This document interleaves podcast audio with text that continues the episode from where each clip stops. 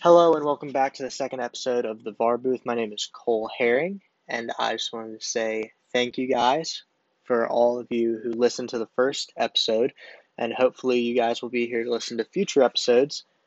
I'll be posting twice a week. One will be a Premier League roundup of the match matches that weekend, uh, which is going to be this episode, and one will either be more question based or a European football roundup. So. Um, yeah, like I said, today is going to be a Premier League roundup. Uh, it's the league I watch the most. It's the league I'm the most knowledgeable on. So I just, this is how I'm going to get my knowledge across to you guys. Um, and it's the most watched league in the world, so it's it's very easy to connect to people around it. Um, if you haven't already, please drop a follow on the podcast so you guys can know when I upload. Um, and without further ado, we let's get into the first match of the weekend. Newcastle won, Aston Villa won. Now, last podcast, I said I was a Newcastle United fan, and I'm a I'm a Geordie at heart. This this was a hard game to watch. Newcastle has some severe injury issues up front. We've got our three best players missing. Alan St. Maximin obviously is a fantastic dribbler. He is a true magician on the ball. He can make defenders miss left, miss right. He he can create chances out of anything. Miguel Almiron really has come into his own this year. Um, Steve Bruce finally started playing him as like a 10 instead of a 7 or, you know, a 9 or an 11 out on the wing, right? Um, and Callum Wilson, obviously, Callum Wilson had has what almost 15 goals and assists for Newcastle this year. That's incredible. As a Newcastle fan, watching how poor Newcastle has been scoring the ball these past few years, Cal Wilson completely changed that. And those three being out has hurt our attack so much. Now, with that being said, Newcastle played fairly well. Joelinton, a horribly disappointing signing. Um, for the past two years looked promising. Ryan Fraser looked promising. Dwight Gayle looked promising. Joe Willock on loan from Arsenal. Newcastle need to sign this man. He is phenomenal. He looked fantastic and was truly amazing to watch against this Villa team. This Villa team looked solid defensively, and I'll get to them in a minute. This Newcastle team looked much better than they did against West Brom last weekend. However, Ciaran Clark scored an own goal in the 86th minute to make it 1-0 for, for Aston Villa. And it was a very, very unlucky own goal, but it's it's a goal that should never have happened. Newcastle's very, very they're very unorganized. They're a very unorganized team. They're very they tire out easily. This new style that Graeme Jones, who's the assistant manager for Newcastle, has tried to implement is a very, very first half heavy team. And we can't score goals in the first half. Newcastle can't score goals in the first half, and they're just tired out by the end of the game. However, Jamal Lascelles, the captain, what a beauty he scored in the 94th minute, last touch of the game. Great, great result for Newcastle the Newcastle did not coming into this game should not have gotten points out of this game. Great result for Newcastle this weekend.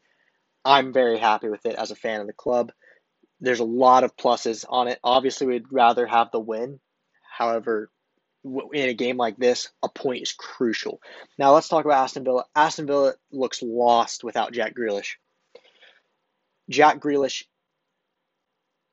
is phenomenal, but without Jack Grealish, Villa looks like a, a relegation team. Ollie Watkins looks looked horrible all game.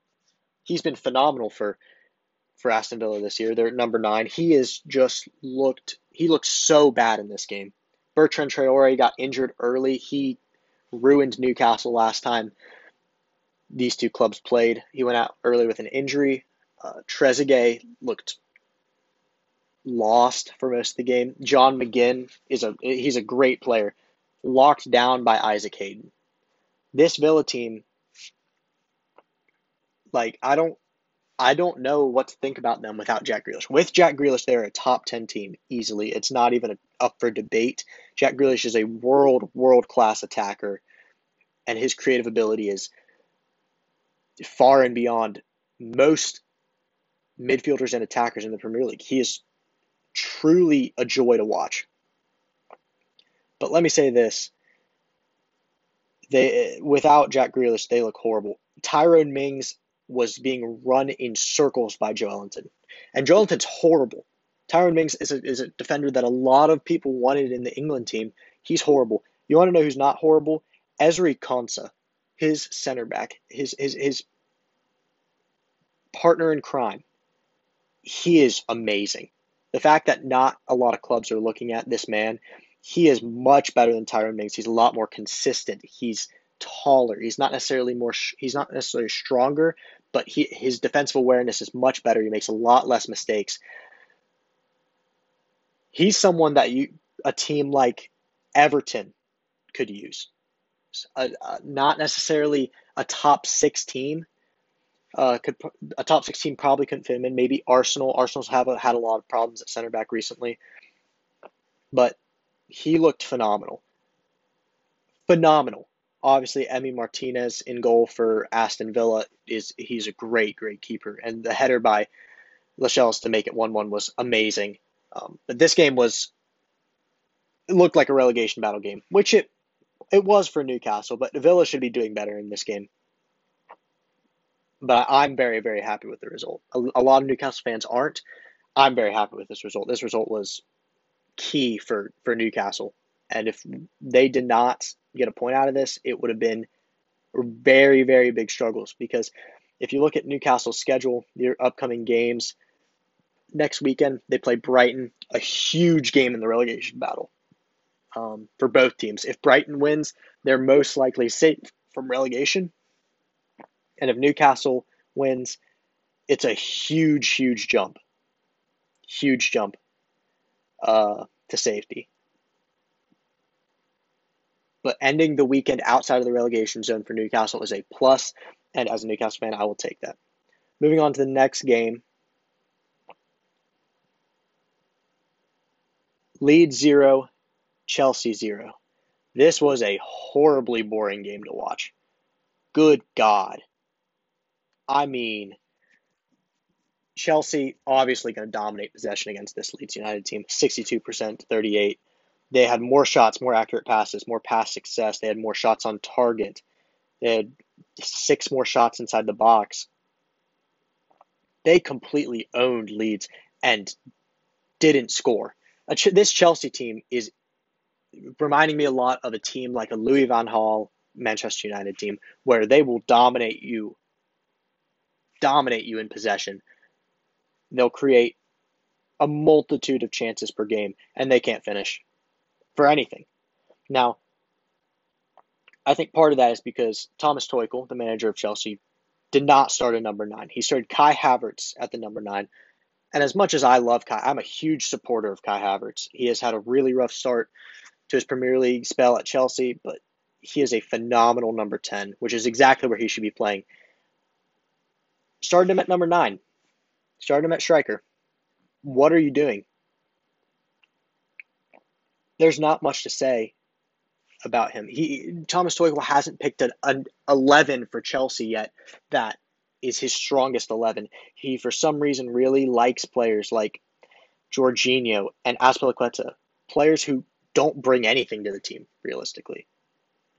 Yeah, sure, Azpilicueta is the captain when he's on the field and his leadership qualities are really good, but he is a liability at right back. Reece James is far and away a better player than than Cesar Azpilicueta. And Azpilicueta is a, a, Premier League legend. He was he's been phenomenal for Chelsea. I understand that he's a huge part of their recent history. Reece, it's time for Reece James to step in. Reece James is he's bigger, he's stronger, he's faster, he's better at everything except leadership qualities. Timo Werner has played phenomenal under Thomas Tuchel. What is he doing not starting this game? What is Olivier Giroud not doing starting this game? You have to start one of those two every game. You don't have a choice. Who else can play number nine for you? Not Kai Havertz. Kai Havertz is a great player. He's not a number nine. You cannot make him something that he's not. Players who played really well this game Mason Mount, very, very, very good. Watch him at the Euros. I've told you guys last episode. I'm going to tell you again. He is amazing off the ball. Great on the ball, but his off the ball movement is sublime. He drags defenders with him. He opens spaces, not even near the ball. Uh, N'Golo Kante, finally in the starting lineup for Chelsea, was was the man of the match for Chelsea. Stopped every counterattack Leeds had. Looked like N'Golo Kante of Leicester City days. He was just phenomenal. He was great to watch. It's always fun to watch players who are world class be world class. Chelsea's defense played really well. I mean, Leeds only got four shots on target and, you know, around seven shots total, I believe. So that's sublime by Chelsea because Leeds is a team who scores a lot of goals. I mean, they give up a lot of goals, but they score a lot of goals. So there's a lot of pluses and minuses for Chelsea. Um, you know, Hakim Ziyech played this game. He's really not a good fit in this Tuchel system. They they should offload the dead weight. They signed too many players this summer. Ziyech was never going to work with a player like Havertz or Werner. He's just not quick enough. He's a very good creative midfielder, and you know he he won Dutch Player of the Year three years in a row at Ajax. He was fantastic.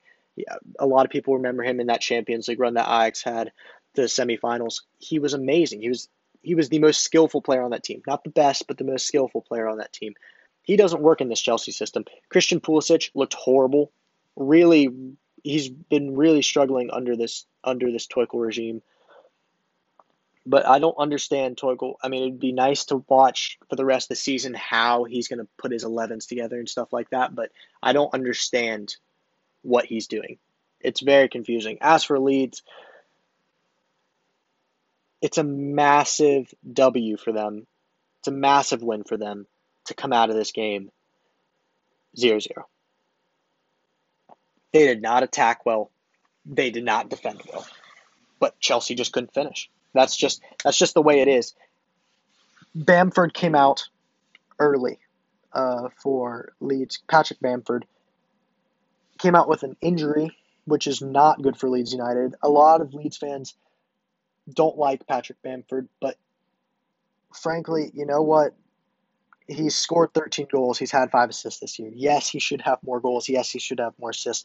But he's put in 13 and he's assisted five. He's 18 goal contributions for your first season in the Premier League. That's very, very good.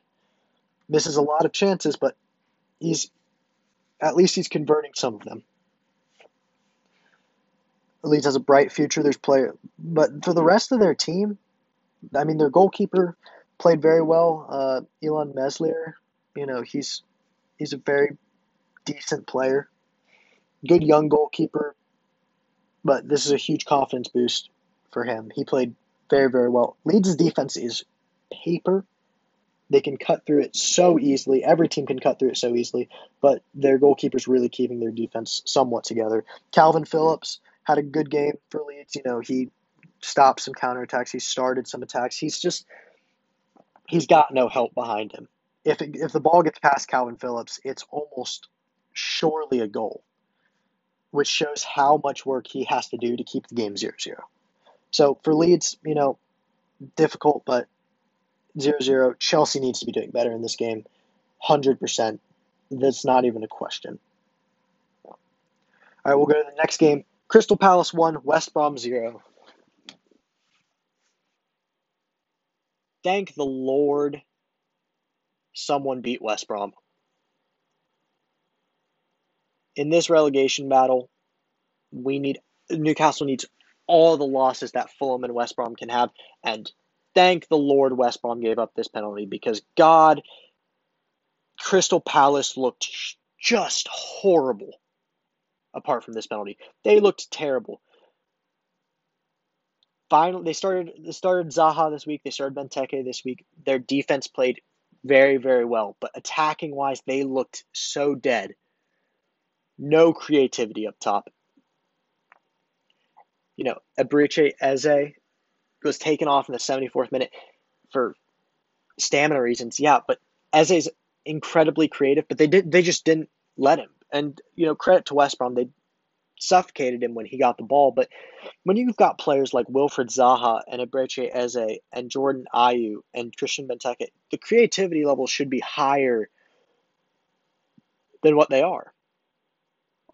I don't have a lot to say about Crystal Palace. They're a confusing team. I'm happy they got the, the win for relegation reasons, obviously, for Newcastle, but they're a very confusing team. There are games where Zaha and Eze look like two of the best top players outside the top six, and there then there are games where they look like wow, they shouldn't even be playing in the Premier League. And this was one of those games.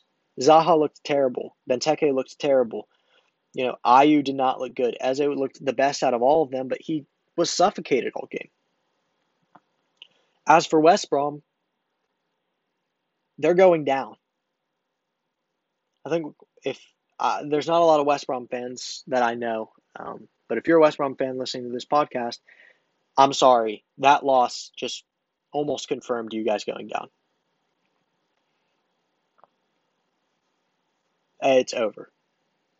You needed a win out of your last two games, either against Palace or against Newcastle, and you didn't get one. And frankly, I don't feel bad for you. Sorry.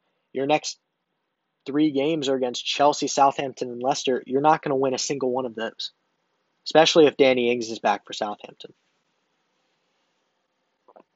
So, congratulations Palace. I'm sorry, West Brom fans, you're going down. It's just going to be the way it is. Next game Everton 1, Burnley 2. Chris Wood and Dwight McNeil put two goals past Jordan Pickford in the first 30 minutes. And Dominic Calvert Lewin scores in the first half as well. Jordan Pickford is awful. The fact that he is England's number one is, is a, a disgrace.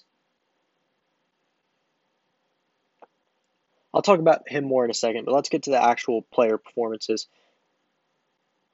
Like I said last week, Everton is lost without James in this midfield.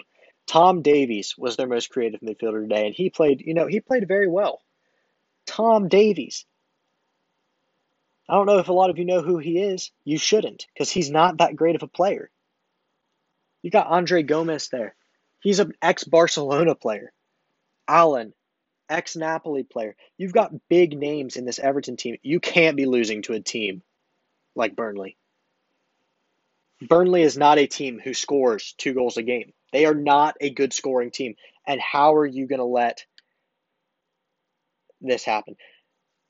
Burnley is so, so bad on the attack. They're so disciplined in the way they play. Sean Dyche football is is dirty. It's muggy. It's difficult to play against. No team should be allowing two goals to Burnley. No team. But Jordan Pickford is horrible. I don't have anything else to say for about any other Everton player. Jordan Pickford is just terrible. He's a horrible goalkeeper. And and frankly, a lot of people who know soccer will say, "Oh, you, you say that because he used to play for Sunderland." No, I don't say that because he used to play for Sunderland. I say that because he's just not a good goalkeeper. He comes out when he's not supposed to. He's not big enough to be a world class goalkeeper. Jordan Pickford is six foot one. A lot of people will be like, that's not very small. His arms are disproportionate. He is very, very bad. He's just bad. His decision making is horrible. He gives away penalties all the time. He makes stupid mistakes. Yeah, he can kick the ball well, punt the ball well. He's accurate with his feet. Cool. Play in the midfield then. What are you doing in goal? Horrible. Horrible. And you know, he got subbed out in this game.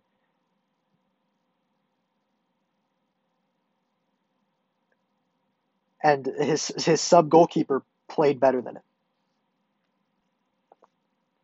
His sub goalkeeper, who's 21 years old, played better than him. He's part of the Everton U23 team. Jordan Pickford's been Everton's number one for the past two or three years. Unbelievable. As for Burnley, what a performance from this team. Dwight McNeil does not get the praise he deserves because he's in a boring team. This this Burnley team is full of of solid players. There's not one player on this Burnley team who you look at and you're like, that's a bad player. He shouldn't be starting in the Premier League. This team is very, very solid. They're disciplined. Sean Dyche has always had a disciplined team, but this team is a little bit different. I mean, they're 15th this year, but that's because they, they haven't had a goal threat. If Chris Wood starts playing well, this team could jump two or three places by the end of the year. But Dwight McNeil does not get, get the praise he deserves because he plays on Burnley. There's never a time where he is not the player who creates the most chances or, or finishes the most dribbles. He does his defensive duties as a left mid. Yeah, he loses possession a lot, but that's because he's the only player in the Burnley team who can create. He's phenomenal. A, a bigger teams should sign him. People don't watch Burnley because they're Burnley. Oh, that's that's what a lot of Premier League say. Oh, they're Burnley. We just don't like to watch Burnley. Yeah, but Dwight McNeil's a special player. I'll tell you what. I'll take Dwight McNeil on Newcastle. He looks top class players look horrible. Just horrible. He's the only player on Burnley who can create, and he scored a, a very good goal against Everton this weekend. Chris Wood obviously started his Burnley career very, very well, has trailed off a little bit, but a great shot by Chris Wood to put Burnley in the lead, and a fantastic strike off the post by Dwight McNeil to make it 2 0. And the game was out of reach before it had even started. I mean, they Everton scored in the 32nd minute, but Everton did not look good in the second half. Really did not look good.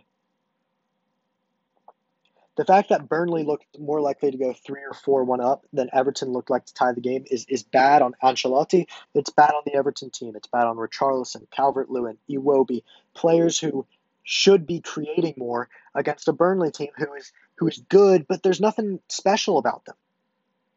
But congratulations to Burnley. That was a huge win. Big, big blow to Everton's European football hopes, but a huge win for Burnley. And I applaud Sean Dyche for that. Now let's hit the next game. Fulham 0, Manchester City 3. Yes. That's all I have to say about this game. Yes. It was 0 0 at the end of the first half, and as a Newcastle fan in the relegation battle, I was losing my mind and then Man City came out and in 15 minutes scored three goals, and the game was over in the second half. Manchester City, it's like they don't want to try most of the time. They have a switch where they go, oh, maybe we should just score two or three goals to put this game to rest, and then we can just relax. They looked relaxed in the first half. And obviously, you look relaxed if you're Manchester City playing playing Fulham, but have a little more urgency to win. And they showed that urgency at the beginning of the second half. And then I was like, what am I doing criticizing Man City for, for not playing with urgency? I look like an idiot. This Man City team is, is phenomenal. Ruben Dias, John Stones, and Aymeric Laporte started in a three back against Fulham. That is a deadly three back. John Stones has been playing world class. Ruben Dias has been a world class signing for Pep Guardiola unbelievable business by the Man City board. Yes, they have a lot of money, but they're signing the right players. João Cancelo has been fantastic this year. He was my man of, man of the match today against, uh, not today, but this weekend against Fulham. He was very, very good. They haven't given him the chance because Kyle Walker has been playing so well for City, but recently when he's been starting, Cancelo's looked like the best player in this team. I mean, there were players on City who did not play very well. Bernardo Silva. You listeners of this podcast will come to learn that I'm not a huge fan of Bernardo Silva. I think he's, quite frankly, useless um, in in Pep Guardiola's system. Very talented player, but his his talents are put to waste in a system like this. He's he's not built out for this system. Congratulations to Sergio Aguero for scoring his first goal in however long because he's been he's been injured. He finally got back on the pitch today, and he scored his first goal in many games. I believe in almost 30 Premier League games. As for Fulham, I mean, come on, you you're not expecting to win this game. You're lucky to get out with a 3-0 result. I'm sure at the end of the first half they were thinking we could maybe get away with a point. No. No. No. Fulham didn't even look bad. Manchester City just looked good there's not a lot bad to say about Fulham. They've got some very good players. They got some very aggressive players. They got a great play style. Scott Parker has done a very, very good job managing this Fulham side this season. I know they're in the relegation zone. However, Fulham's a fun team to watch. If they go down, they'll be right back up next year. They're they're going to be a floater team for at least the next four or five years, definitely. But quite frankly, they have a real chance to survive. They they play fun, they play hard. They're a very very difficult team to beat. But come on, I think everyone knew that Manchester City was going to walk out with three points in this game. I just think everybody knew it. There was there wasn't any doubt in anyone's mind that Manchester City was going to get the win here. All right, and let's move to Sunday's games. We got Southampton 1, Brighton 2. Massive win for Brighton right here. They were there's something about Brighton where they start playing very very good in the in in the first half. They play very well for the first 20 minutes and then the next 25 minutes they look horrible. And then the first 20 minutes of the second half they play really well and then the next 25 minutes they look horrible. And they scored in the 16th minute and they scored in the 56th minute, inside the, that 20 minute mark of each half. And if they don't allow however many goals in the 25 minutes after their great performances, they're going to win the game. And honestly, Southampton didn't look too dangerous. You know, Southampton is a, is a, a hit or miss team. Started out the season very, very well. They've dropped all the way down to 14th. You know, it's difficult to watch for Southampton fans. I know a few Southampton fans. I know they're not happy with how things are going right now, especially because of how they started the season. There was a point where Southampton was third in the table. But there's only so much Southampton can do when your main number nine is injured and you've got to rely on young goal scorers. They're starting Nathan Tella up top. He's a 21 year old. You, that's a lot of pressure to, to cover Danny Ings' boots. Danny Ings has been phenomenal for, for for Southampton these past two years. But Southampton didn't look creative. There was no one on their team who really stood out. Obviously, Che Adams got the goal, but other than that, there was no real urgency for Southampton to win this game. Brighton looked phenomenal in the first 20 minutes of each half. They're a great team to watch in the first 20 minutes of each half because they are energetic, but they just tire out so quickly. But they won. You got to give credit where credit is due. Brighton's another team in a relegation battle right now. Uh, like I said earlier, they play Newcastle this next weekend. They've got 29 points. Newcastle's got 28. Fulham's got 26. So these these bottom 16, 17, and 18 are very, very, very tight and it's going to be interesting to see how over the next, you know, nine or ten games to end the season, who's going to come out in that last relegation spot. All right, let's go to this next game. Leicester five, Sheffield United zero. Sheffield United's going down. Everyone knows Sheffield United's going down. This is actually the game that got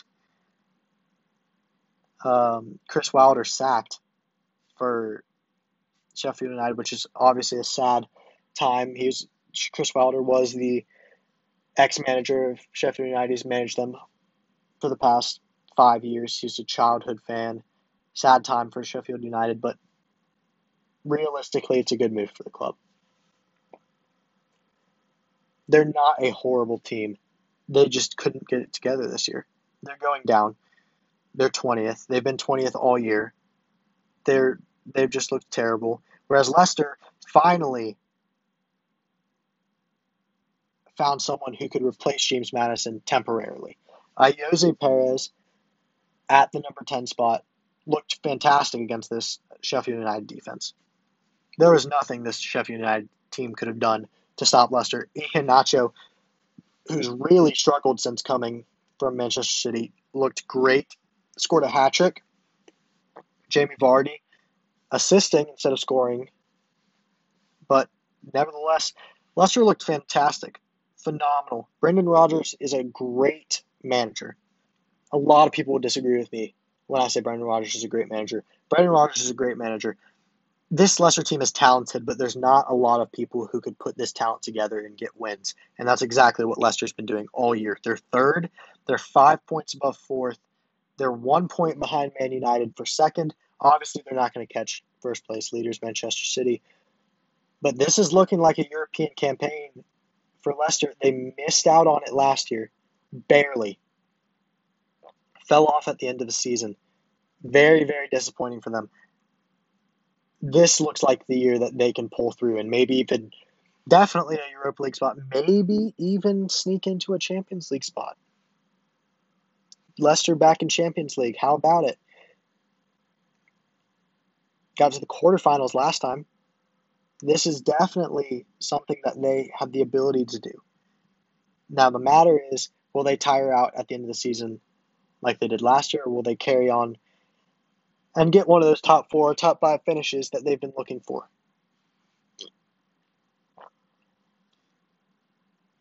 There's not much to say about this game, honestly. I mean, it, it really just came down to Leicester City has better players than Sheffield United does. Better tactics, better manager, better players. And that's going to result in a beatdown.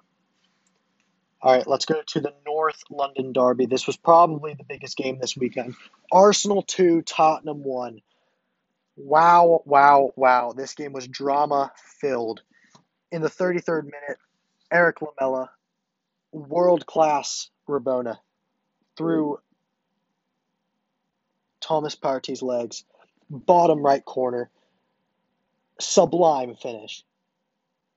Does anyone else who watched soccer recognize that Lamela is horrible at shooting until he hits out a Rabona and then he can suddenly just become Messi?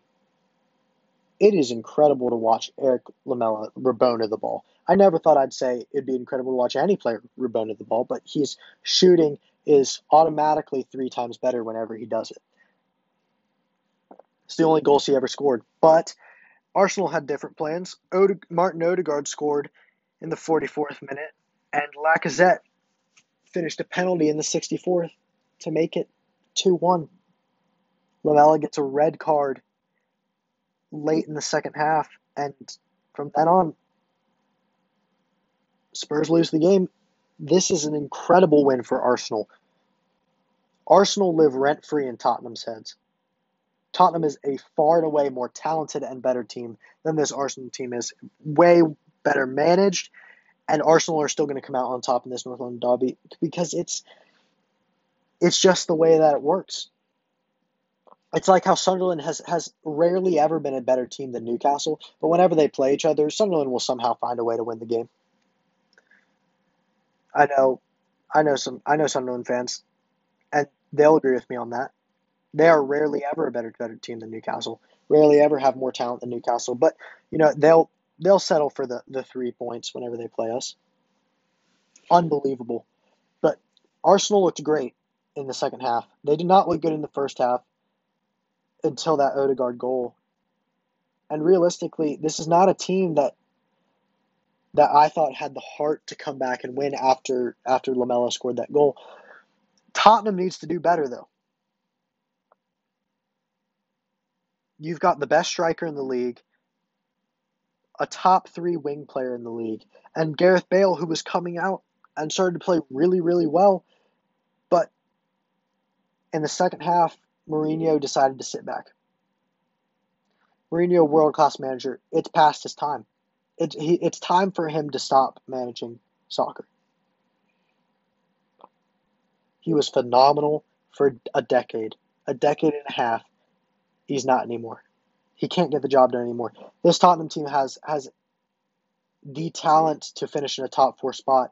They have the talent to win the title, and they are not even top seven. They're eighth. You can't let a team like Everton be above you.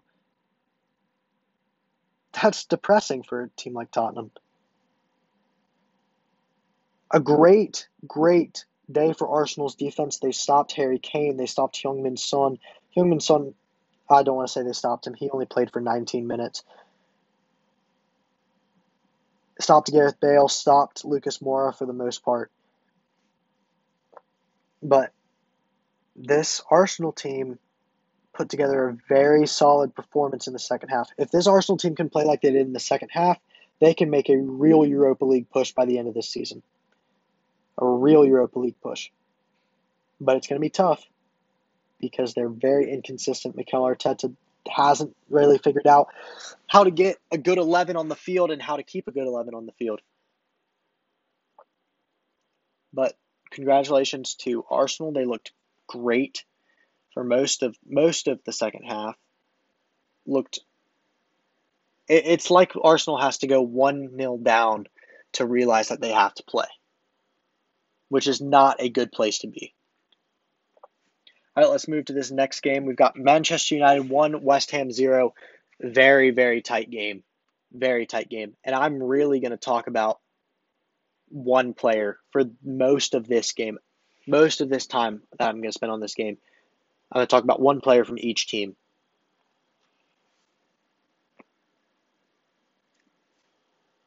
Everyone says that this year Manchester United's best player has been Bruno Fernandes. And while the stats will show you that if you watch Manchester United, Manchester United do not win unless Luke Shaw plays well. Luke Shaw has been phenomenal this year. He pockets everyone. His crossing, his his attacking prowess is fantastic for a left back. He has had a lot of injury problems coming from Southampton, and a lot of people never thought he'd get his feet on the ground for Man United. But ever since Man United have had that loan deal for left back Alex Telles from Porto, Luke Shaw's been playing like prime Roberto Carlos. He has looked amazing. He pockets everyone. Sterling, Soucek, Antonio, Mahrez. He's looked phenomenal. Unbelievable to watch. From a knowledge perspective, he knows exactly where to be. He knows exactly the pass to make. He knows when something's too forced or whether it's just right to force it. He's Manchester United's player of the season for me. He's been their most important player. Apart, I mean, apart from Bruno Fernandes, a lot of people will say Bruno Fernandes. Yes, the stats will show attacking wise. Yes, Luke Shaw playing well decides if if if Manchester United win the game or not. That's how important he is. When Alex Telles plays, you don't get the same amount of production from this Manchester United team. Luke Shaw looks amazing every time he steps on the field for Man United, and that's why they're second this year. He controls the defensive line and he controls that left side with Marcus Rashford. He allows Marcus Rashford to get into better attacking positions because Luke Shaw's always in the right position. Watch.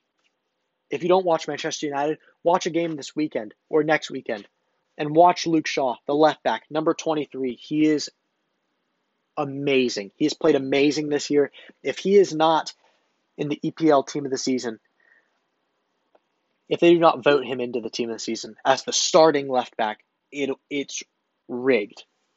It is rigged. He is phenomenal. And I'm going to talk about for West Ham, I'm going to talk about Declan Rice. Please move to a different club. Declan Rice. Your talent is being wasted away at West Ham.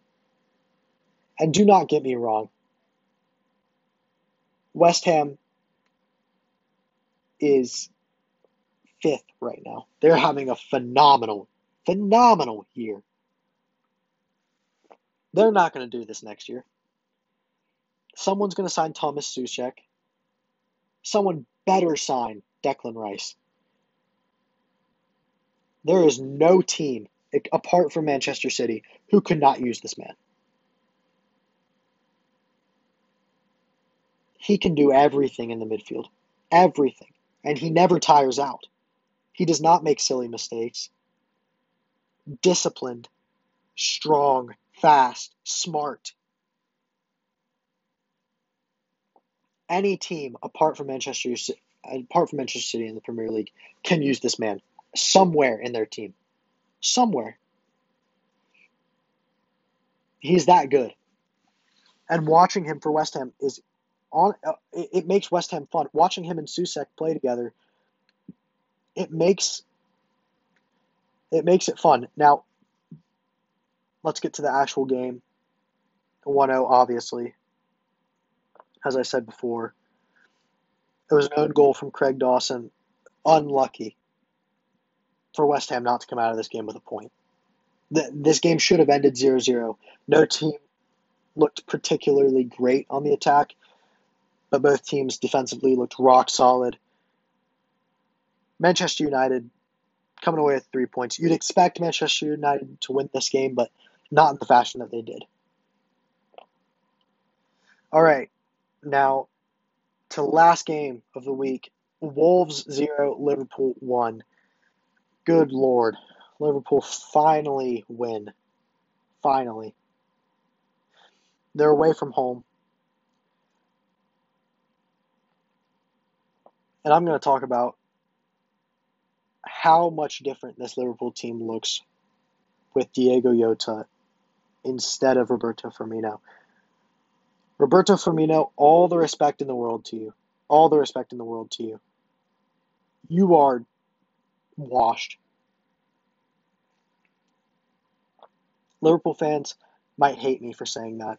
I know Liverpool fans who are going to come at me after saying that, but Yota gives you the same quality passing the ball and deadly finishing. Yota comes back to haunt his own club and scores. He is a much better number nine than Firmino is. Oh, but Firmino is a defensive number nine. There is no such thing as a defensive number nine. No such thing. Now, man of the match of this game goes to Liverpool's entire defense. Their defense was phenomenal. Trent Alexander Arnold, I'm not a huge fan of Trent Alexander Arnold, looked great in the first half today. Second half, more shaky, but looked great in the first half today. I'm a huge fan of Robertson. He works incredibly hard, a great defender, a great forward. Ozan Kabak, new signing, looked great. Nathaniel Phillips, new signing, looked great. Alisson looked good. This Liverpool team obviously has had injury issues, and I don't believe they're going to make European football this year. But wow, this was a very good performance. Now, this Wolves team still doesn't have Raul Jimenez, and now they're going to be out without Rui Patricio. Rui Patricio their goalkeeper suffered a horrible head injury in the last minute of the game. Hopefully, he's going to be okay. Prayers up for him. But this Wolves team looks lost without Raul Jimenez. And that's nothing against Willian José, who's their replacement number nine. He's a great player. He is no Raul Jimenez.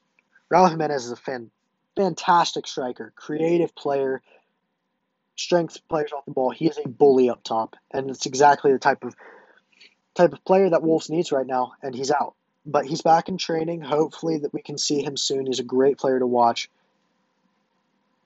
But hats off to Liverpool for finally getting that win that they've needed for so long, and hats off to their defense for finally performing up standards. Because they haven't really all year, and they've they looked very very good against Wolves. And that's the end of the weekend. So I think there's a lot of things to look back on. You know, the top four is still Man City, Man United, Leicester, and Chelsea, with West Ham and Liverpool just outside of that. And your relegation race You've got West Brom and Sheffield United, who are not officially relegated but will be relegated most likely. And then you've got the race to not finish 18th between Brighton, Newcastle, and Fulham. They're three points apart. You've got Brighton on 29, Newcastle on 28, Fulham on 26. Next weekend, huge, huge games. At the bottom of the table, not really so at the top of the table. There's a few games that could affect the top of the table, but nothing really special.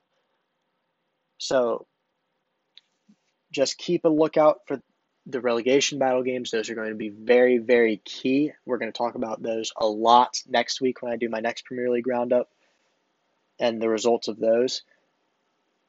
And then after that, there's not going to be a Premier League roundup the week after that because there's an international break. But I'll most likely do a podcast on the international break and on some international teams. I know a lot of people will want to hear about some international teams, so we'll fill you guys in on that. I'll be uploading later this week on a recap of the Champions League games. Um, and maybe the Europa League games. I'm not sure. I haven't actually decided, but definitely the Champions League games, and maybe some more questions from you guys that I'll answer. So, thank you very much for listening. I hope you guys enjoyed, and I will be back on Thursday or Friday. Goodbye.